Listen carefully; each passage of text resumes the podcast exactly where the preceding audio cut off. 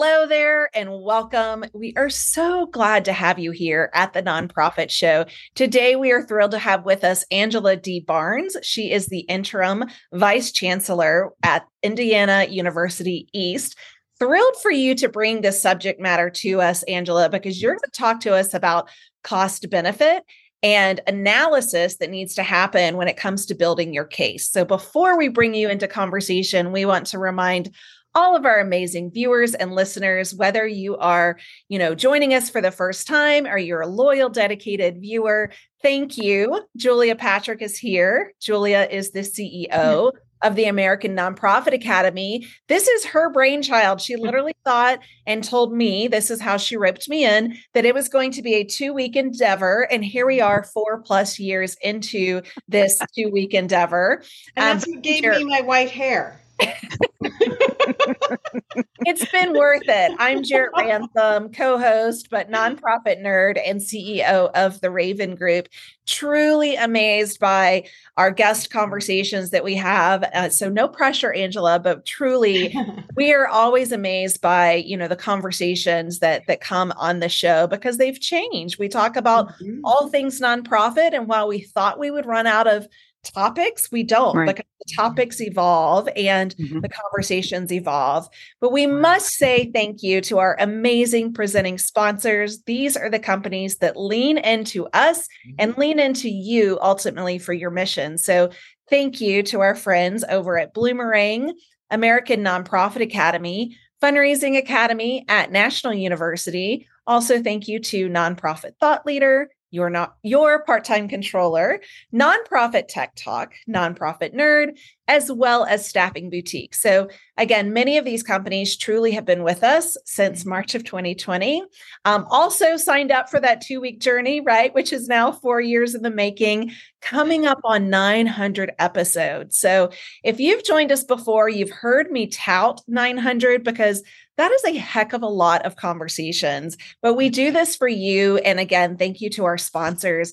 If you missed any of those episodes, or, you know, Angela says this amazing, you know, inspirational thought piece today, and you want to go back and listen to it, we have you covered, my friends. So you can scan the QR code right now if you're watching and you can download the app. And in just a matter of hours, you'll get a notification that the broadcast has now been uploaded onto that platform. We're still on the streaming broadcast as well as podcast. So, wherever you choose to consume your information, uh, please do check out the nonprofit show because we're there free of charge with plenty of information for your consumption that was a lot for the startup. But again, all of this to really welcome you, Angela, because we are just, I'm honored to have you here. Angela D. Barnes, MBA, CFRE, and then also your title here we have as interim vice chancellor at Indiana University East. Welcome to you. Thank you for having me. Um, you know, Jarrett, you and I actually met in person back at Cultivate uh, 2023, the inaugural event uh, mm-hmm. that uh, kicked off everything in San Diego. So it was quite the honor to be on your show a couple months later. Well, thrilled to have that. Yes, thank you. Fundraising Academy has been a wonderful partner. Mm. Each and every week, we have a representative uh, from that team. So I meet amazing people at these conferences. So mm-hmm. glad that the nonprofit show is back on the road so to speak to meet people like you to bring you know conversations to the forefront and this one we're talking about today is I'm going to say a whopper because I mm-hmm. don't think we talk about it enough, but moreover, talk about it. I don't think we do enough about it. So let's let's dive deep. I am looking forward to learning, you know, with you and from you.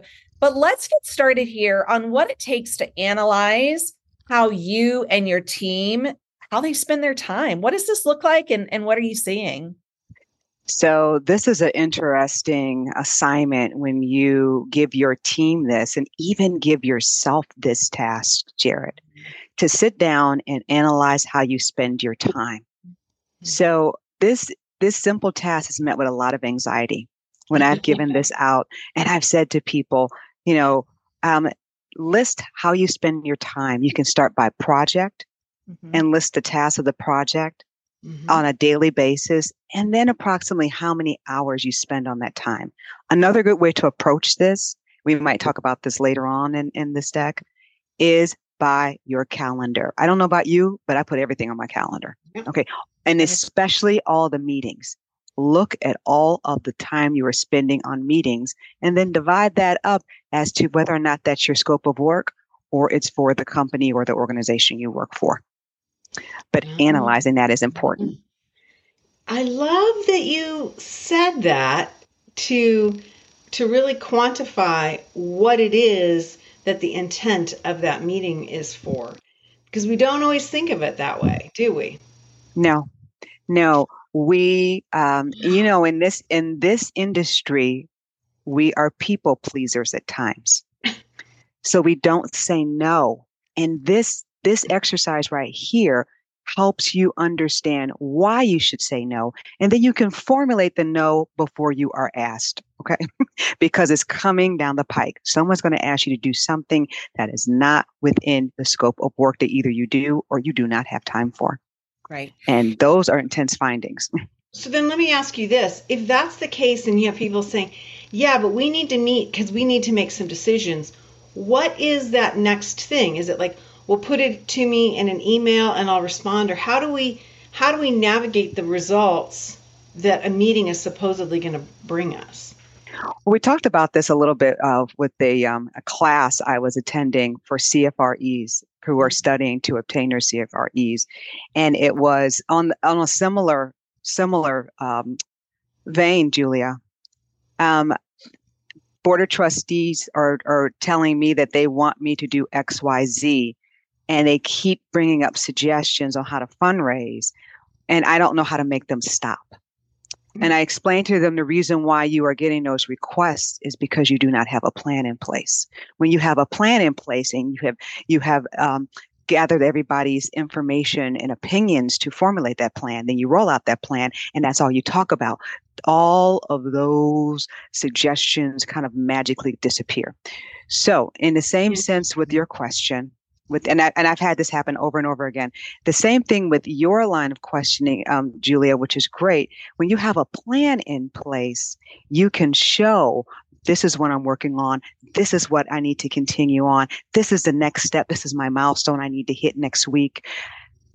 All of that goes away because people understand where you are in your own process because you have created your own process and it starts with the task uh, manager of figuring out how you spend your time. Yeah. Okay, that's that's fascinating. I would have never I would have never aligned that action to workflow. That's yes. fascinating. That's fascinating. Yeah. Jarrett, that's, I answered you, but I was like so I was like, I have to know the answer to this, so I apologize. I say, you know, Angela, I mentioned when we started this that I don't think we talk about it enough, but I really don't think we look into this and do the work it takes to, to find that cost analysis. Truly, the only one time I've really seen this, sorry, twice, I've seen this work, but usually it's around um, grant management, right? And so it's mm-hmm. having staff essentially track their hours and their mm-hmm. timesheet based upon what project they're working on, whether it's program. But really, this is an account, I've seen it as an accounting measure to report accurately to funders. So that's really my own expertise in this area. Wow. And, and that's a, a good call out, Jarrett. You're spot on Another area that I've seen this used that has been very effective is in mm-hmm. events. Should right. we continue to do this event? And because we're not looking at the true cost, that includes labor. Mm-hmm. Labor expands that, re- it shrinks your return on investment mm, quickly, totally. just quickly. Right. And I'll take a salary person and divide up their hours over a 1,960 hour year. That's it's normally 2,080 hours, but you strip out two weeks for vacation, one week for kind of PTO and things like that. And mm-hmm. then you look and see, along with the tasks that they, they've given you and the hours that they've given you, you compare that to the hours that they should spend one time I, I found uh, an individual, and it, this was really kind of career saving for her. She had spent over 700 hours a year on an event so so she had spent over over she went over the 1960 hour mark. She was over by 700 hours. We found out why that was happening was because she was spending time on an event. 72% of her time jarrett and julia mm. went to an event that raised 0.5% of the annual goal. Mm. that's her now, it was. And so she because she couldn't prove the case mm-hmm. that it was the event was worth canceling.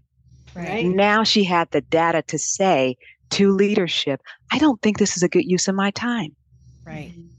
And I think that takes courage and bravery, right? Oh. Like I, I think, I mean, first of all, having the data, absolutely. So let's move into, you know, for this example in particular, she reviewed the daily task tasks and really looked at this cost benefit time analysis. Mm-hmm. I remember when I started my career many moons ago, I would not have had the courage to say that, right? I would have said, basically, people pleasing, whatever you need, I'm here to do it because that falls under all other duties as assigned. Right. That that's a that's a weird yes. You see that on every um role description. Right. Okay, you're like, wait, what? yeah, yeah. That's the junk drawer in the kitchen, you know, in everyone's kitchen. It's kind of like that's where everything else falls. Okay, so talk to us then, Angela, about, you know, reviewing our task and then looking at this cost benefit time analysis. So, being as honest as a person can be about the task, that's where it starts. It mm-hmm. starts. If you are spending time uh, doing ancillary things that do that are out of the scope of work or out of the, the project scope of work. This is extremely effective too if you're a consultant. Okay. Yeah. Write those down. Put them, I put them on a spreadsheet. And then I group them according to project. This is what I this is what I do for this project, this is what I do for this project or this program. Then I start looking at approximately how many hours I spend on that, even if it's it's, it's 30 minute increments. Those add up. Mm-hmm. Next, I look at it per month. Okay. And then once I put those on paper, I have, and I, I, I, I add, that's when I start massaging the data. Mm-hmm. Okay. I start looking at it and, and start figuring out the themes and where time is going. What aligns with the scope, this person's scope of work mm-hmm. versus what aligns with um, an, a hidden agenda somewhere within the organization. Mm-hmm. Okay hidden agendas happen all the time. Um, or and it's and and and sometimes or or one person's request at a higher level. Okay. Um, this particular the particular example I gave you was going against an ex council person's request. Right. All right. So this was a tough one, but we got through it and that person felt better because they weren't standing up for themselves. They were standing up for the data. Mm-hmm. Oh, I love that. We talk often about data is sexy, right? Data, data, but data is sexy. And so I love that she was then equipped to say, look, I'm I'm showing the data. This is the data. You're you're right, Jarrett.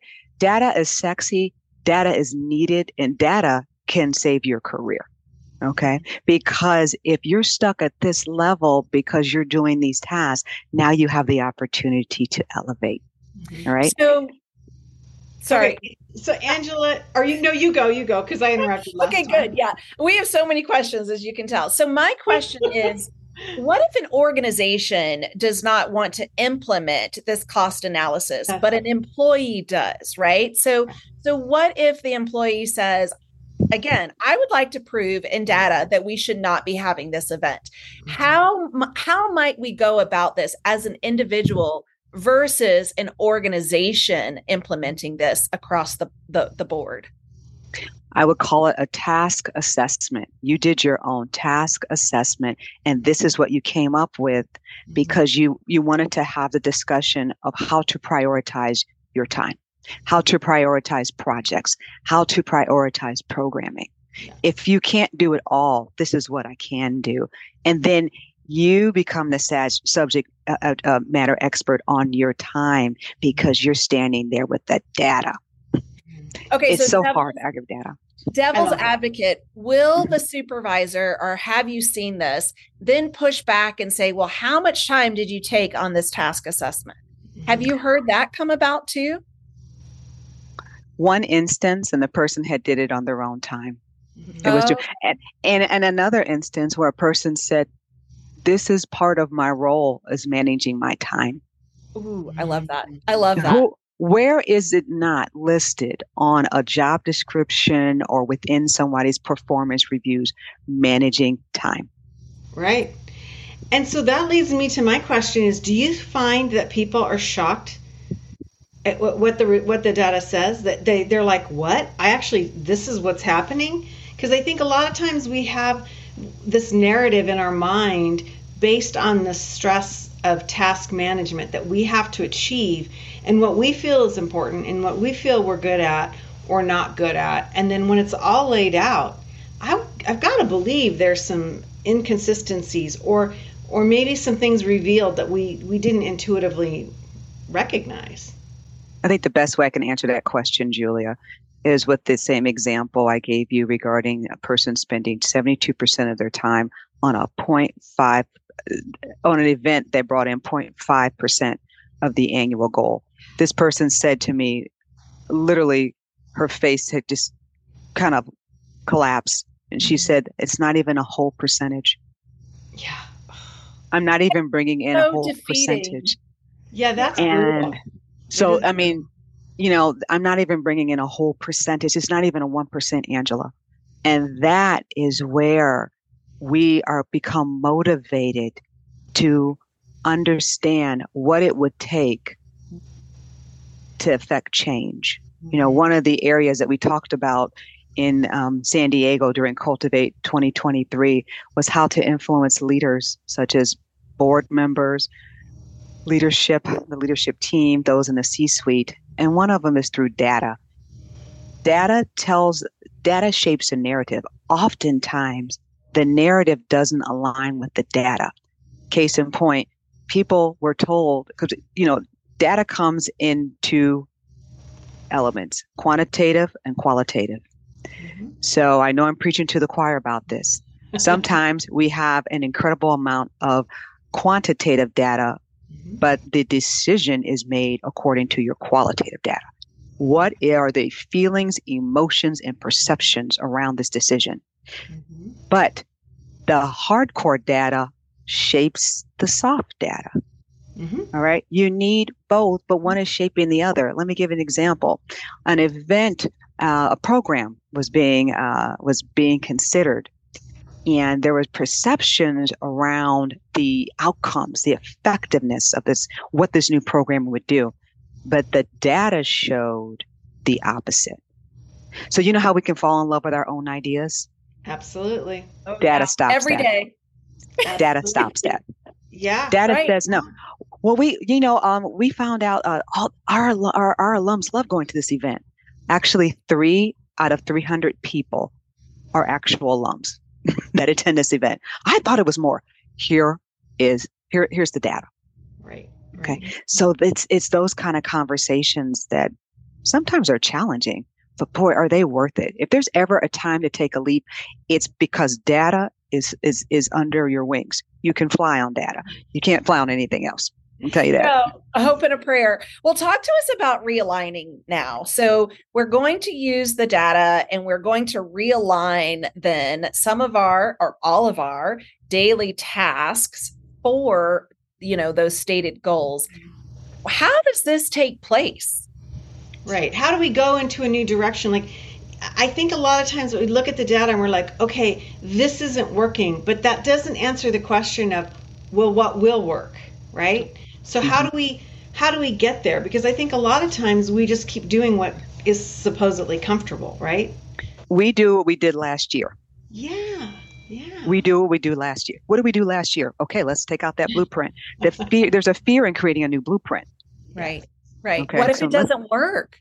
Yeah. What if I'm wrong? What if I don't know? You know, um, imposter syndrome all of a sudden pops up and says, "You're not a subject matter expert on your job." then who is? I mean, I don't understand. so, so how to realign data? How to realign your daily tasks?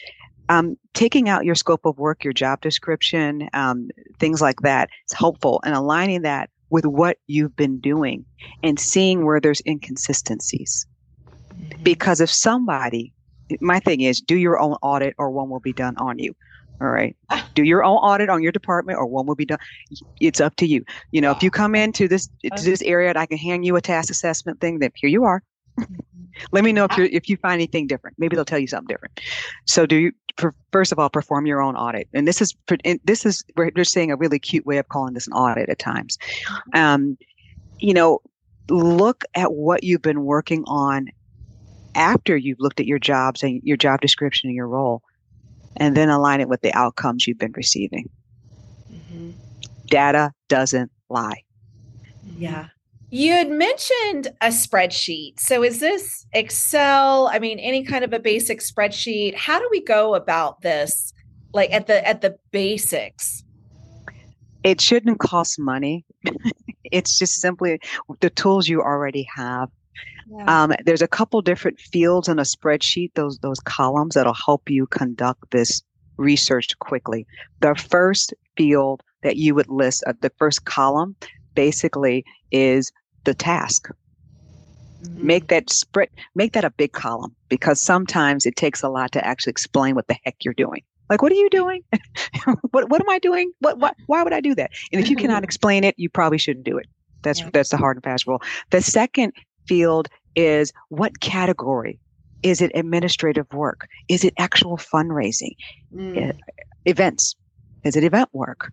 Okay. Is it project work? Is it community? Dr- what category does this fall under? That'll help you to group these hours in a way that makes sense to you.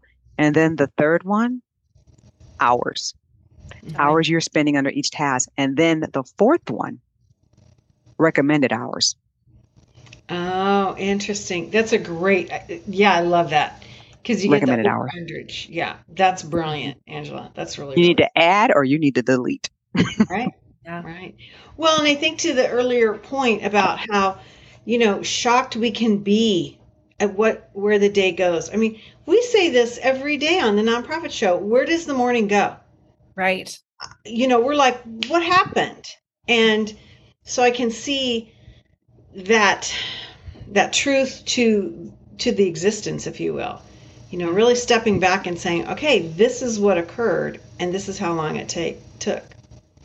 Angela, I'm curious, do you recommend this is an annual assessment, a quarterly assessment, and then, you know, to double down on this question, when there's a new employee that comes out, do you recommend that they start out of the gate with their own assessment?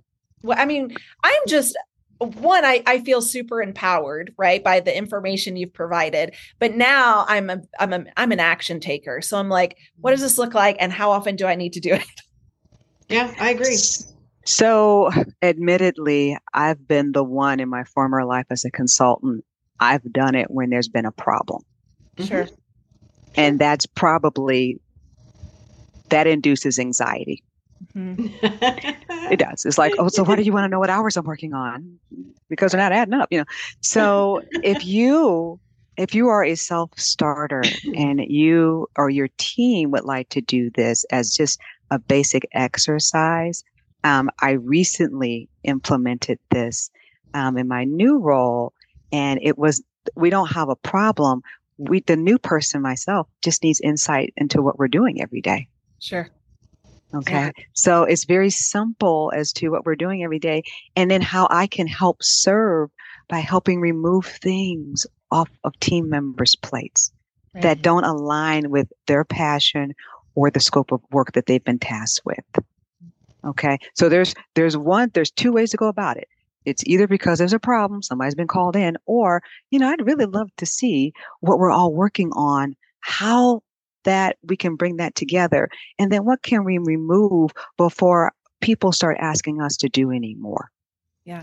And when you look at what's too much do you also consider what could be streamlined by way of automation simplification mm-hmm. integration right? Are you looking at that as well?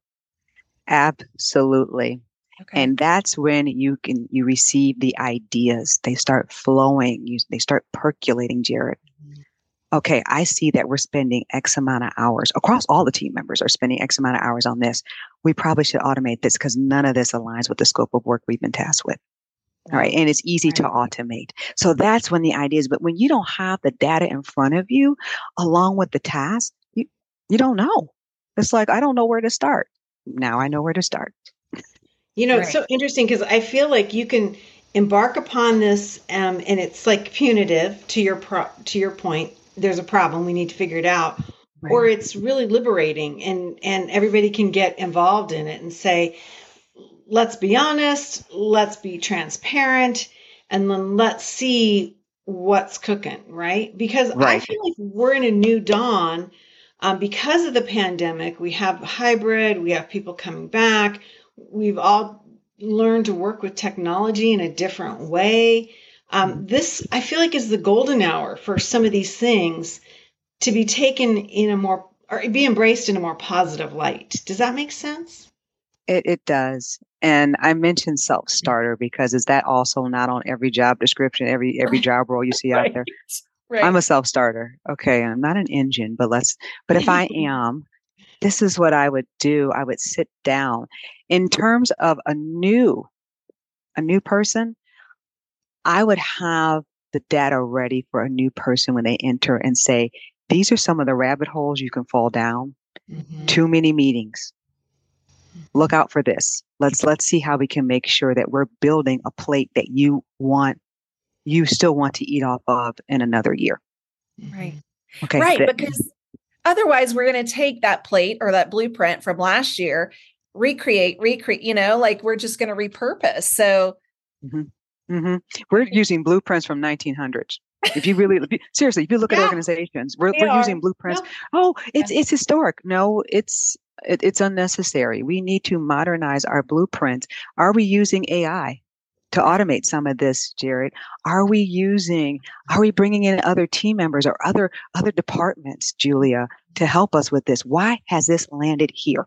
Mm-hmm. Right, right, right. You know, well, let's look at that we're thrilled that you landed with us because it's been just amazing. Angela D. Barnes, uh, MBA, CFRE, the interim vice chancellor at Indiana University and the East Campus. Really exciting to get your perspective, to, to give us a way to look at things in a different light that ultimately are going to, you know, help us in so many other ways. And I, I just love your flow and, and how you address this with us. It's really been a lot of fun, Angela. Thank you so much. Again, I'm Julia Patrick, CEO of the American Nonprofit Academy. Been joined today by the nonprofit nerd herself, Jarrett R. Ransom, CEO of the Raven Group, our nonprofit nerd. I like to call her my nonprofit nerd, but she can be your nonprofit nerd. As I push up my glasses, you know. That's right. I need right on cue. I need the tape right here on my glasses. Hey, everybody, we are here today uh, with the amazing support of our presenting sponsors, and they include Bloomerang, American Nonprofit Academy, Your Part Time Controller, Nonprofit Thought Leader, Fundraising Academy at National University, Staffing Boutique, Nonprofit Nerd, and Nonprofit Tech Talk. These are the folks that join us day in and day out so we can have amazing people like Angela Barnes on with us, who, if you were on earlier, um, we met through a fundraising academy event at National University in San Diego. And so, um, really exciting. And that's kind of how these things in life, you know, the serendipity of meeting people.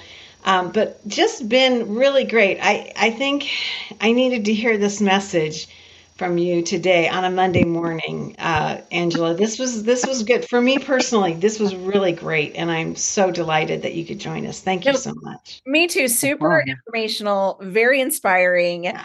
Um, uh, yes, absolutely. It's, it's what we needed, and it turned my Monday truly into a Monday because again empowering because I, I really feel this as an opportunity for all of us and we don't have to be directed with our organization to do this we can do an individual assessment for ourselves to really manage our own time, which again, truly inspirational. So, Angela Barnes, thank you for turning our Monday into a Monday. I think every day should be a yay at the end.